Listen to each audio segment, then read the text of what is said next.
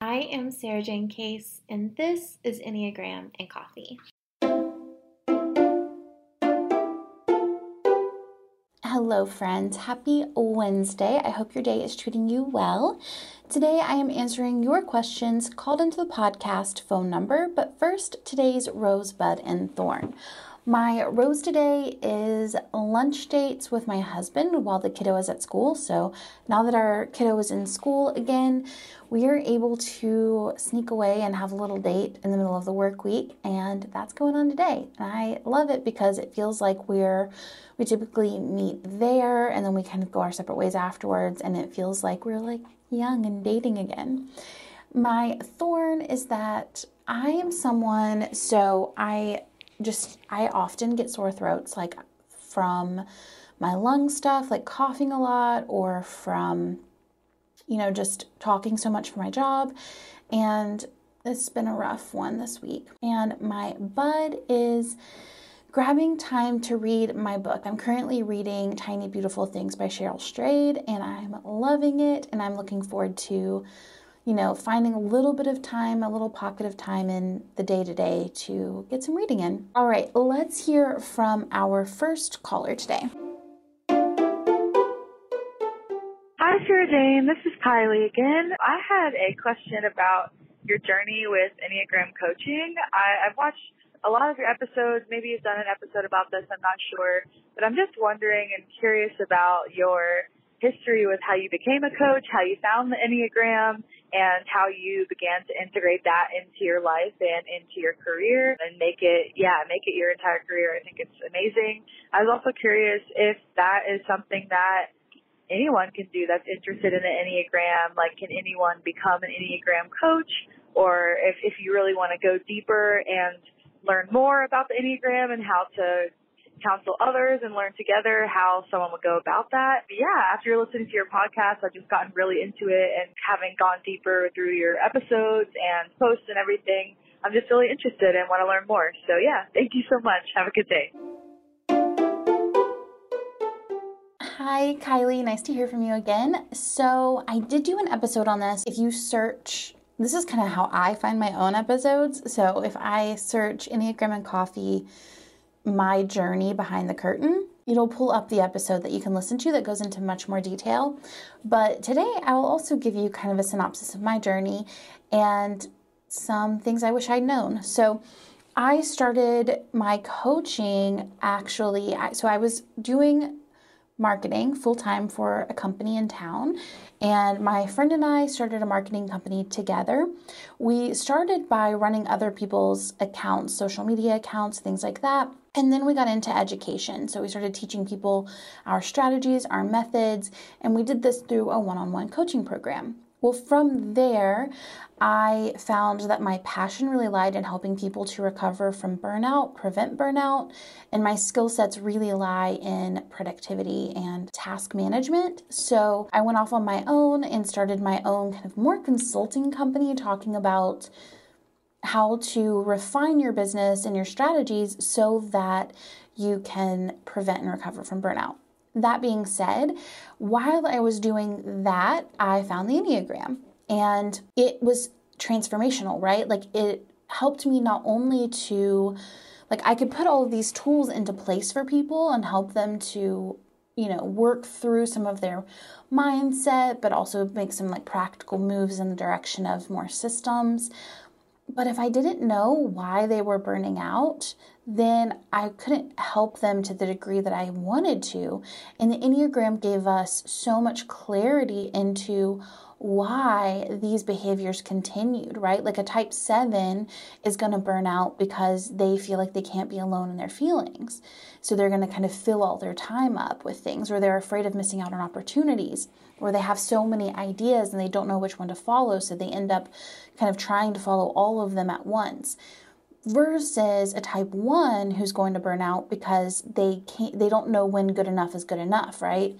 So that was completely career changing for me. And i started integrating the enneagram into that work more casually like not calling myself an expert but just kind of asking questions. And then i eventually decided to get like trained in the enneagram. So i did my first training and I moved on from there and started speaking about um, the Enneagram more confidently in my work. And then I started Enneagram and Coffee, all of this stuff happening around the same time. And now I have done several different trainings. I'm not certified in several different schools, but I've gone to several different schools' trainings and continue to learn.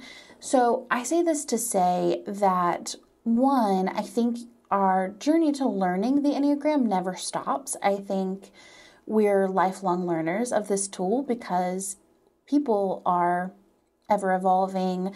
We can never really fully know the depths of the human psyche, and we forget like there are so many nuanced elements that maybe we attach ourselves to one element for a while of a certain type and we really explore that, but then we are reminded by listening and learning and continuing the educational process that, oh, yeah, there's this whole other element, and we explore that for a while. And um, I will say, every time I hear someone talk from their perspective as an Enneagram, you know, whatever their type is, I learn something new. So I say that to say my journey will never end, right? Like this, my Enneagram journey continues on.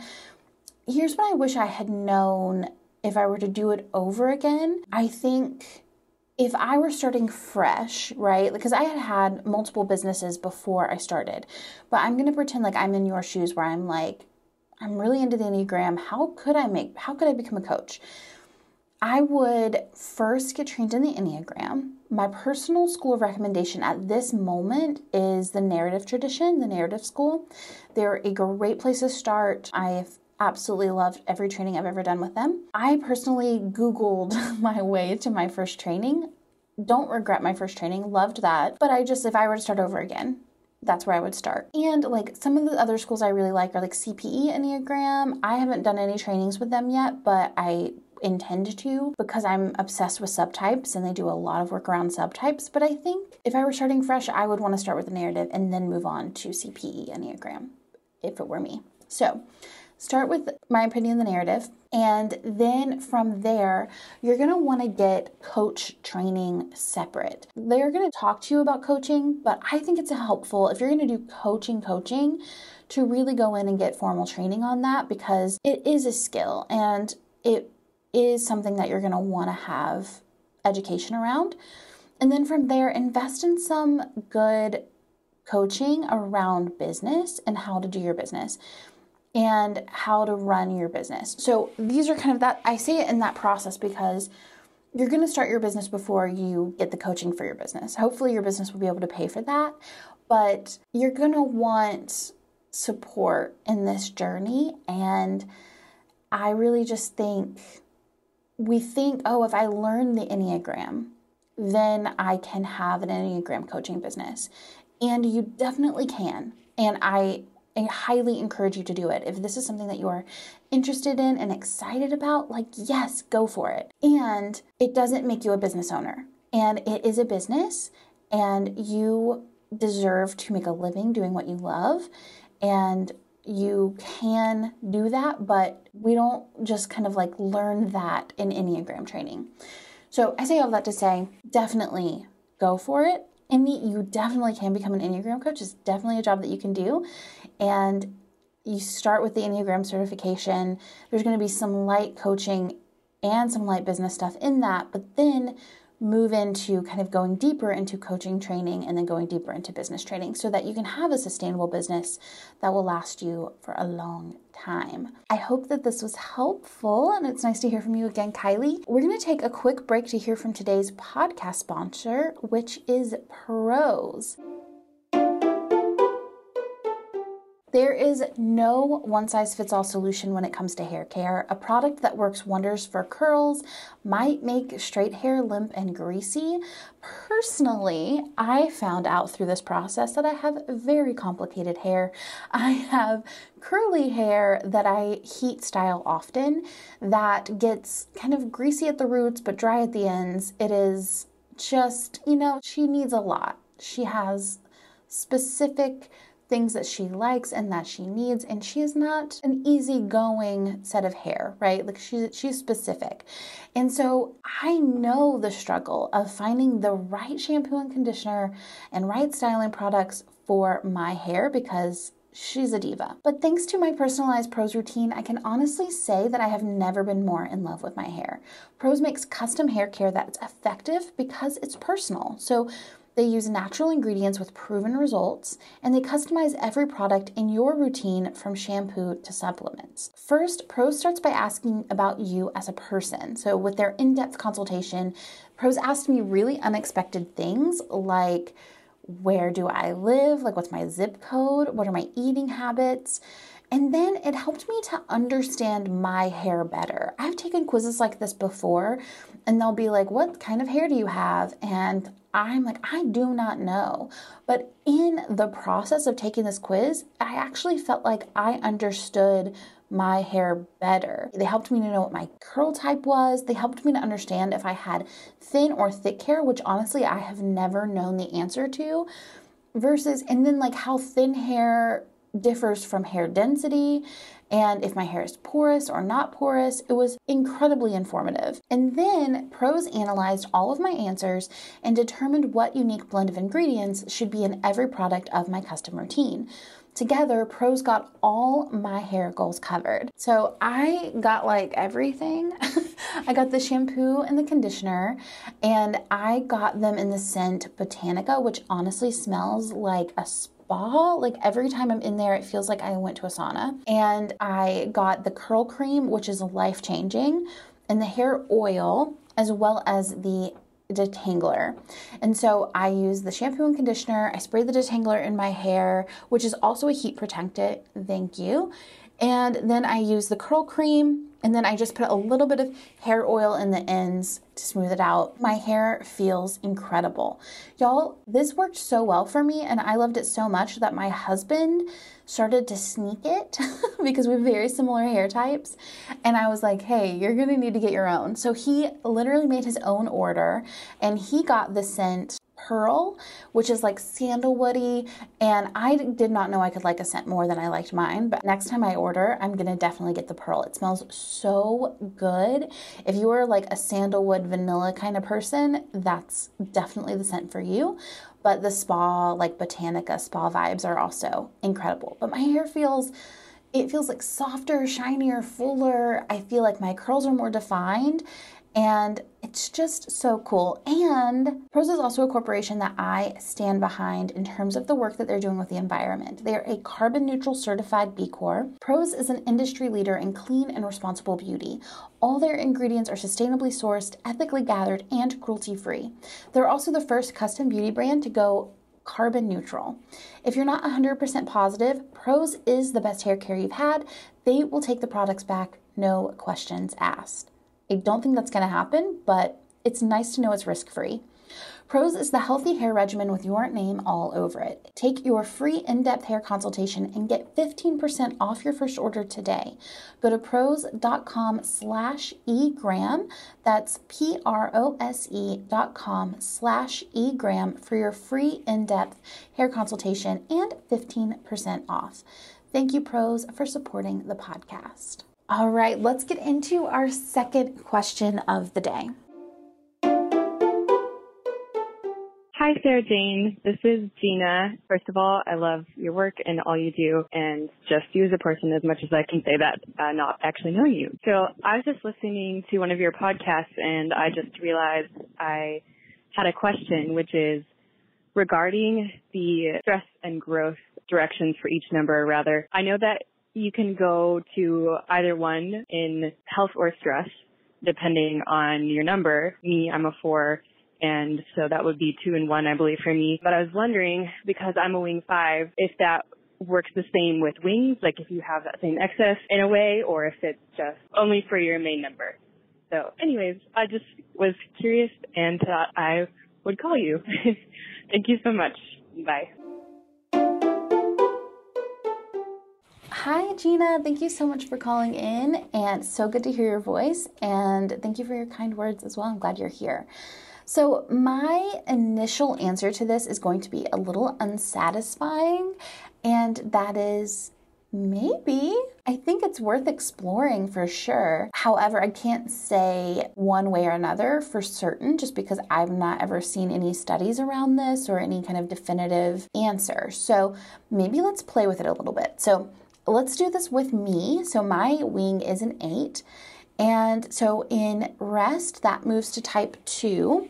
And I can say that I definitely see elements of type 2 in me in terms of like when I do feel safe, or I think like it is stress relieving for me to give help and to love others and to offer support. And then I can see some of the more like lower levels of just kind of feeling like I over sacrifice at times, things like that. However, I will say it doesn't feel as prominent as maybe it does for an eight. And I think the reason that when I think about this, when I think about really the rest move for me down to five as a seven, is so much more intimate because of the soul child theory, which proposes that in our youngest years we were the number we moved to in rest, and that we've kind of created this Enneagram type as a way to protect that little version of ourselves. That feels only true for me as a seven moving to five, and kind of as a little five who learned that I needed to be happy in order to get through the world, or I needed to make other people happy and be the sunshine in order to get through life. So, that being said, there's definitely for me a complete difference in the way that I experience that two energy and the way that I experience that five energy. I will also say that I'm a social seven. So, there are some elements of two that we relate to as well because we have kind of this desire to get our needs met, but then like some shame and guilt around that. So that's already at play in a different way for me and the way that I view the Enneagram. And then my eight wing would move to five in stress, which I already moved to five and I can already access that low end of five. But I definitely wouldn't say that it's a stress response for me. I would say that it's definitely more of a I've gotten really comfortable and maybe a little bit complacent. So I kind of close people off, kind of become a little bit less social, put myself out there less. Now, if we were to do that with you, we can think through like, okay, what does it look like for you to move to eight? I would guess as a four, that might be similar to your type one move, that kind of black and white, right and wrong, action oriented energy, and that kind of internally motivated energy. And then moving to stress, you know, for five, they move to seven. I'd be curious, you know, Four is moving to two, it's kind of more social. Five moving to seven is kind of a social thing. However, that seven move is also where they feel kind of scattered, overly committed, spread too thin, they have too many areas of interest. So I would be curious, you know, if you see that in your life and how that plays out for you. Honestly, I typically answer based on what facts I have, right? Which in some cases aren't many because we're exploring things that there aren't studies on. So I'm kind of saying maybe. However, I also like I want to work on being really honest about what I think. So I'm going to give you my unfiltered opinion on this one as well. I honestly think that that's possible, but I think it makes the work more confusing. Like adding in our wings into this understanding of our stress and rest lines, I think actually might make it harder for us to pay attention to our stress levels and our rest levels and to really use the tool. So for me, I probably wouldn't do it. But if you find it helpful, good on you, you know? And this also kind of reminds me of the work that my buddy Dr. Jerome does. He wrote a book called The Brain Based Enneagram where he talks about how we have all numbers in us. It's just that we access some more quickly than others. So he thinks of it kind of like a stacking in order of quickest access. So as a dominant type 7, it's like my brain more quickly accesses the coping mechanisms of seven, but maybe right below that are one behaviors, and like right below that are type five behaviors or type eight behaviors that are just kind of simmering beneath the surface, you know? And then we kind of have a stacking all the way down to the ones we access the least. So, if this were the case for me, thinking about the way the lines work, maybe two's a little bit higher up on my stacking because of my wing going to two, but also maybe because it just is the way that it is. So, as we explore the ways in which we orient with the Enneagram and we see ourselves connecting to several types, or how it kind of plays out in our life, I tend to come back to this theory that we kind of have all Enneagram types in us and that it's just kind of stacked in a particular order. And it makes these questions a lot less black and white. And I don't feel it has attached to having a really clear answer, honestly, because it's kind of like, yeah, we're whole people. We're not numbers that are just kind of put into a little box. We are a full range of experiences. We can experience type 2 energy, we can experience type 4 energy and type 7 energy. And it's worth that journey of who am I when I'm in type 2 space? Who am I when I'm in type 3 space? And that way, for me, I think about my growth journey is expanding versus I'm kind of contracting it into just, I only have one path of growth. Instead, I can kind of say, what part of me is triggered here and like this three energy is coming up what's that about? And how can i support myself through it? So i hope that that is helpful gina. Thank you so much for calling in. I'm so glad you are here. Um, thank you all for calling in your questions. It is so much fun to hear your voice and to get to talk through these things with you if you have Enneagram questions, you can call them into 828 338 9127. And if you enjoyed today's episode, help me out by leaving a rating and review in iTunes. That's kind of like how I get tipped for my work, right? So it would mean a lot to me. Thank you for being here, and it is an absolute joy to create this content for you. I will see you tomorrow for the next one.